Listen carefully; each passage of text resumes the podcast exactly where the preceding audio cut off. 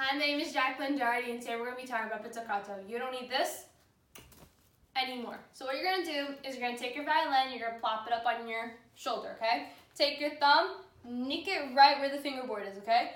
When you pluck, you are using this finger. So you're going to go pluck. And that's what pizzicato is, just plucking your strings. Much love, Jacklyn Dougherty.